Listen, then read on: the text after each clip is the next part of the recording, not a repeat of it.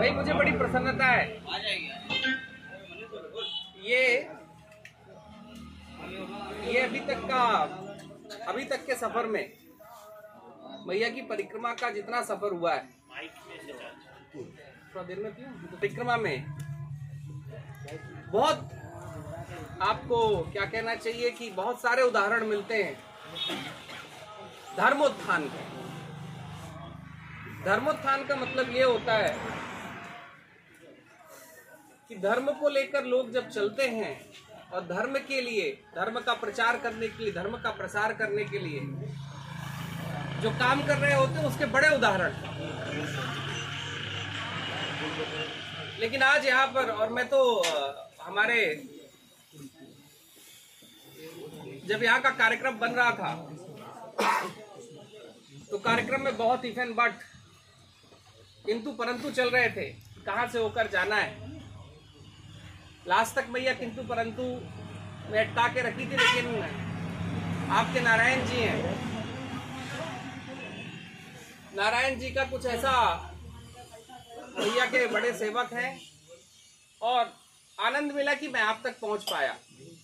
मैं कह रहा था कि धर्मोत्थान के बहुत सारे उदाहरण मिलते हैं मैया के क्षेत्र में। और धर्मोत्थान का सब मतलब समझ गए ना, जहाँ पर धर्म के लिए लोग कार्य करते हैं, धर्मोत्थान करते हैं। धर्म के लिए कोई ना कोई कार्य करते हैं कि 10 50 100 लोग और धर्म से जुड़ सकें। बच्चों को संस्कार देते हैं। लेकिन यहाँ पर एक और काम चल रहा है जो बड़ा अद्भुत है। और मुझे जो बताया, जो सामाजिक उत्थान का काम चल रहा है, वो धर्मोत्थान के साथ जब मिल जाता है तो देवोत्थान हो जाता है। देवों का कार्य करने लगते हैं आप लोग। देखिए गाँव में परिक्रमा वासी आए और आप परिक्रमा वासियों की सेवा करने के लिए मैया, आप लोगों को मैया बहुत बहुत सौभाग्य रहे। और कृपा ऐसी मिलती रहे कि देखिए, मैया की कृपा देखिए, मैं तो मैया की कृपा मानता हूँ कि उस मैया के साथ चलते हैं और इन मैयाओं का प्रसाद मिल जाता है। क्या करना, अब क्या और आनंद क्या मिलेगा? एक बड़ी अच्छी बात यहाँ पर आपने कही है। जानकारी दी, मुझे अच्छा लगा सुन के। कि धर्मोत्थान का काम चलता है, लेकिन धर्मोत्थान तभी समाज में दिख सकता है जब सामाजिक उत्थान के काम चल रहे हैं। मैया के नाम से, मैया के पीछे चलने वाले आप सभी भक्त, इस गाँव को जो ग्रामीण स्वराज की बात, देखिए, स्वराज बहुत ही धार्मिक काम है। स्वराज सबसे अधिक धार्मिक चीज़ है। क्योंकि स्वराज होता है जहाँ पर भगवान के साथ हम मिल जाते हैं, जहाँ भगवान का राज हो जाता है, वहाँ स्वराज हो जाता है। और इस ग्राम के अंदर आप लोगों ने ग्रामीण सुरक्षा के लिए ग्राम के यूथ आ गए। जवान लोग आ गए। आप लोग उनकी सेवा दे रहे हैं। कोई पलायन नहीं होगा यहाँ से फिर। कोई यहाँ से बाहर अपने बुज़ुर्गों को छोड़कर नहीं जाएगा। गाँव में पैसे की कमी ना हो, उसके लिए आप लोग बचत बैंक अपना आपस में शुरू कर लिए।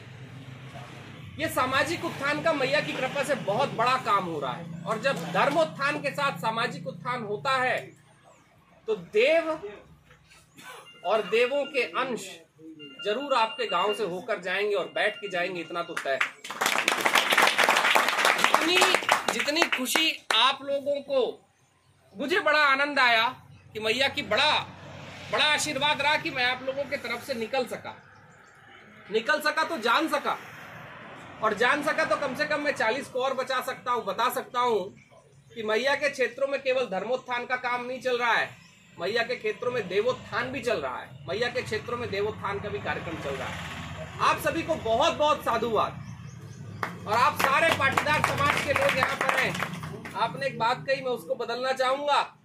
ये मत कहिए कि आर्थिक सधरता और हो रही है। आर्थिक रूप से आप बहुत सधर हैं, तभी ये सब काम कर पा रहे हैं।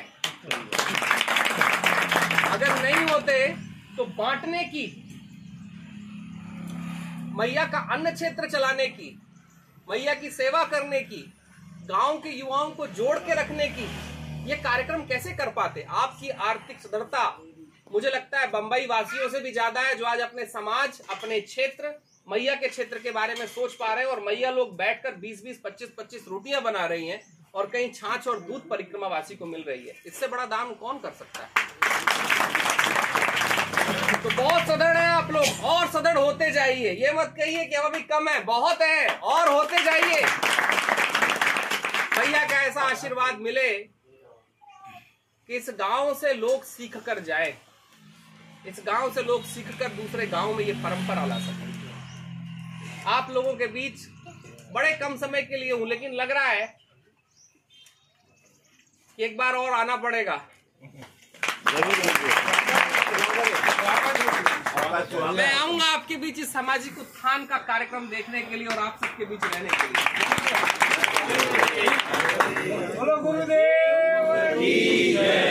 अभी रुक जाओ।